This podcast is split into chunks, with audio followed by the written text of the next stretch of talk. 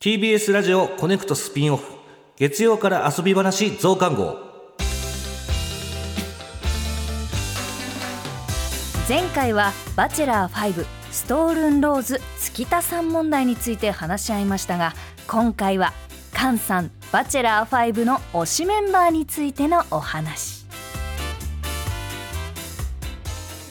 教え聞きたい。私もそれ菅さんのがバチェラーだったら、うん誰を選んでるんですか僕は、はいあのー西山さんですねえー、それあーはちょっとななぜですかビジュアルですか性格ですかあのー僕うんこういう恋愛リアリティショーで推しがカップルになったことないんですよえー、絶対2位とかなんですお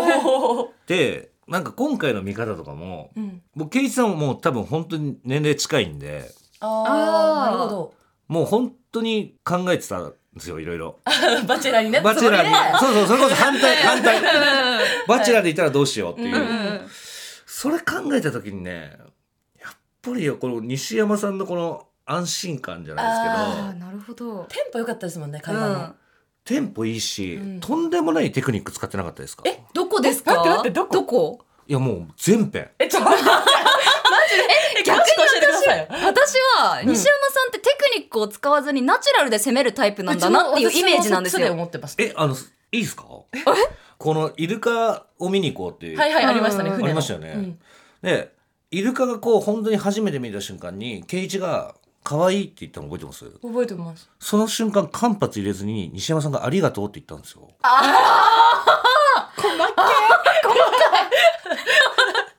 私のことね「ありがとう」もうほこれもう食ってるんじゃないかっていうぐらいのスピードで言ったんですよあこいつ絶対とんでもないテクニック持ってるぞって私はその時思っちゃったんです意外と慣れてるのかもしれないですね男性にじゃああれ言えますパーンって出ますありがというやこれでもあのルナは言うタイプ です。私そうですね、 言うタイプですだこからテクれ。ニック使ってますよ、西山タイプですね私でもそれって結構本当に、あってなると思います男性えキュンってするってことでいいですかなんか和むし、うん可愛らしいし面白いしおおもういろんなこの感情が流れてくるテクニックだなと、いやなんか私今回の「バチェラー」見てて、うん自分は誰に当てはまるかなって思った時にはい私西山さんなんですよ多分、ああーはいはいはいだからこれカン・バチェラーに選ばれたってことでいいですかもちろ んもちろんローズえ西山さんなの？え絶対私違うと思うけど。 えおことさんからしたらルナさんは誰、確かにうんえいる？ちょっとリサさんとか言う言うのやめ てねえー、誰だろうな。うんでもあの確実に言えるのは真央ちゃんではないです。西山さんではなあーい シ。ョックシ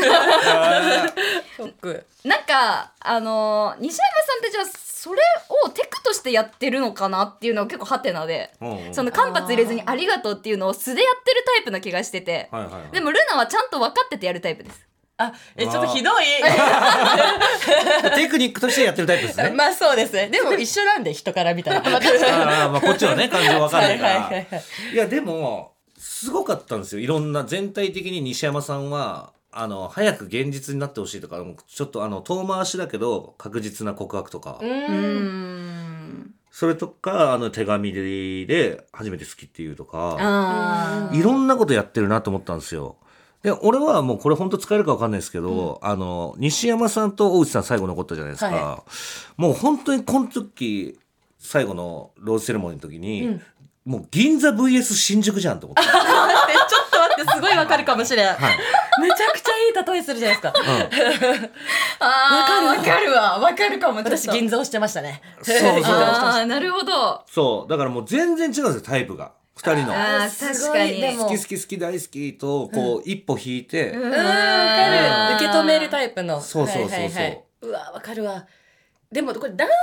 から見たら、うんこのその受け止めていつでもなんかなんて言うんですかこう寛大な心を持ってるはい西山さんと、そのなんですか好き好きってうんすごい言ってくれる大内さんどっちの方が実際嬉しいんですかこれね、うん年代とかもあると思いますよえプあーこれ多分もうみんな20代とかだったら、はい絶対大内さんおー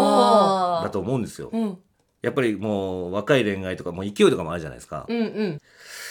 だから大内さんとか行くんだろうけど西山さんのこのなんつうのどっしり感というか、うん世界中が敵になっても私は味方でいてあげるからねとかって、うんーうん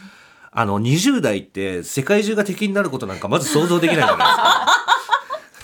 す か。うん、そんなことねえしって多分思っちゃうと思うんですよ。でも そうなんか出てこ ないそのそうそうそう。でも40代とかになると、まあ表現で、まあいろんななんかこう、うんいろいろ、まあ自分が悩みとかある時とかに、そういう人が一人いてくれたらありありがたいとかあるじゃないですか。はいはい。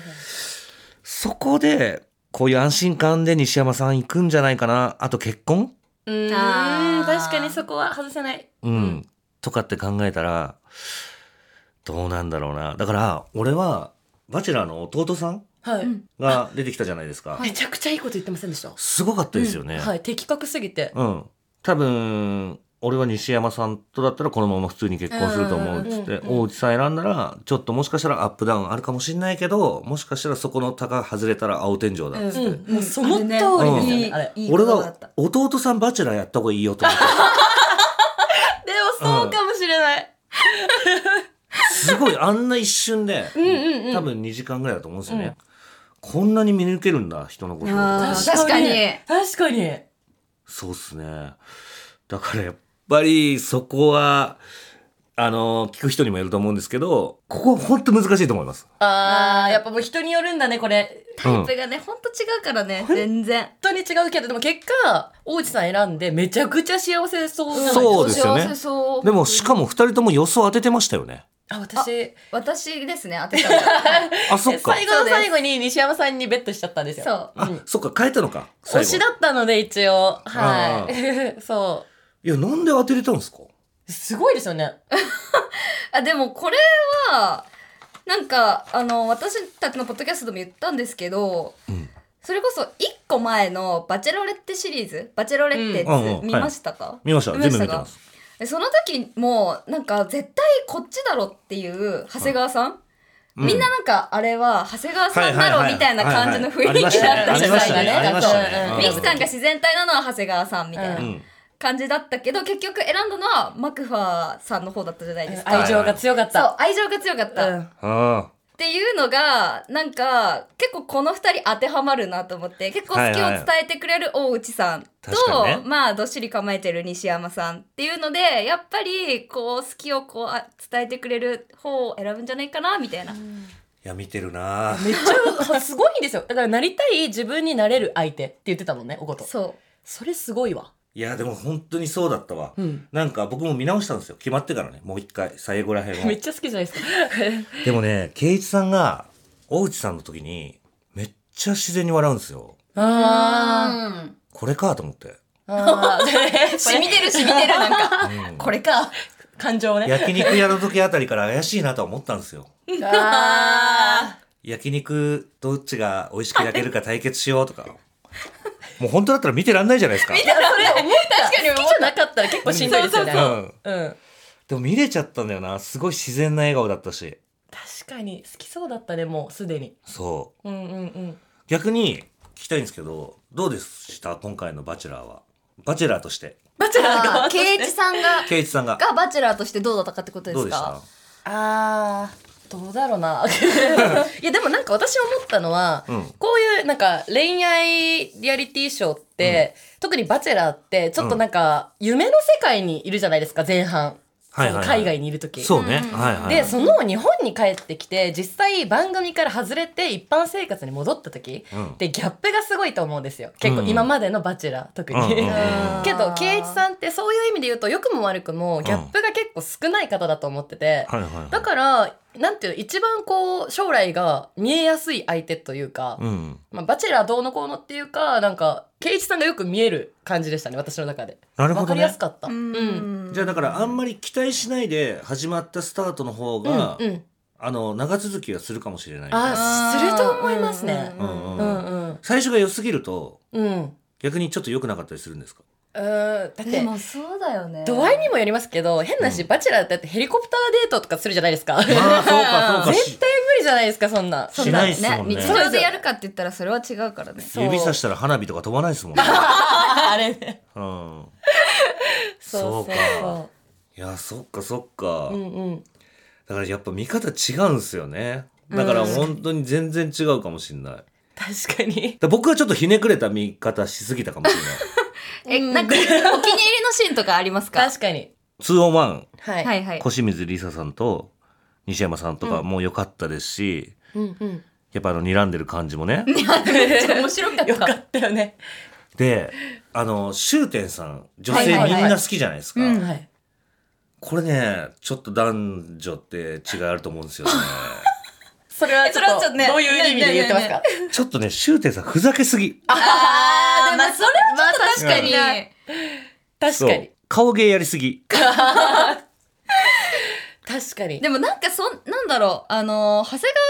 さんとツーショットのシーンってなんか少なかったよね。確少ない気がして、だからその二人っきりになった時、どういう女性の顔を見せるのかがもっと見たかったなって思いました。そういう、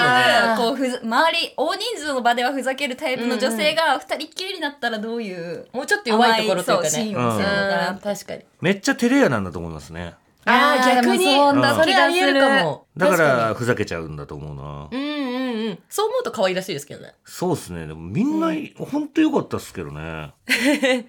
え、これってじゃあ、すみません。また質問なんですけど、うん。じゃあ例えば西山さんをしてるじゃないですか。うんそこに、リエさんっていううんすっごい強烈に好きな人が、うんガンガン来たとするじゃないですか。はい。それって、男性って揺らぐんですか西山さんは好きをあまり言わないタイプで。はいはい。あの、僕がバチェラーとして考えていいですか一回はい。あの、リエさんが喋れなくて、うん。ちょっとパニックみたいになっちゃったじゃないですか。ありはまいしたねはいはい。あの時に、ケイジさんが、あ、ケイジさんがっていうかこのパターンで言ったら僕なんですけど、僕 缶がバ、ッジ僕が。あの、ローズを私に言ったらするじゃないですか。はいそしたら、受け取らなかったらめっちゃ好きになってたかもです。あああ、ああ、なるほど。あ、すごい、それも、すごいね。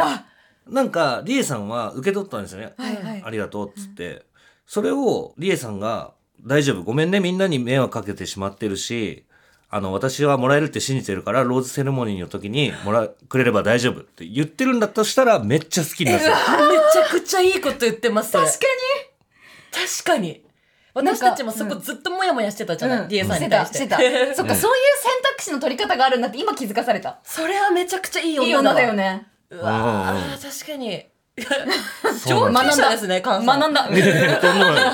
いやでもそこはね本当にいやリエさんこれは絶対もらえるからそれも受け受け取んない方がいいよって思いながら見てましたね絶対俺だもんね確かに。それはあるかもしれない。いや、面白い。だから次多分バチェロレッテだと思うんですけど、うんうん。この中から出るかえー、あ俺はねツッキー行ってほしいですようわ、そこか。今のバチェラーシリーズ結構成長ものもあるじゃないですか、ああ、そうですね。そう高校さんケイジさんもそうだったし、うん。うん。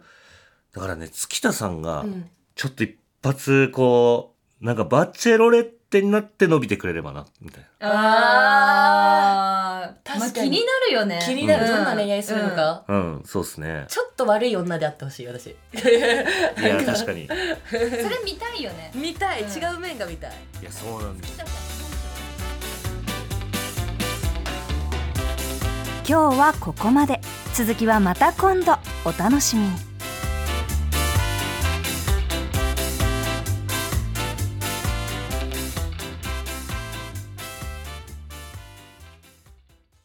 あなたの平成間違ってます平成のすべてを目撃したと自称する町浦ピンクが真相を激白僕もモーニング娘。のメンバーとしてデビューする予定やったんですよ TBS ポッドキャスト「巨子平成」毎週金曜日更新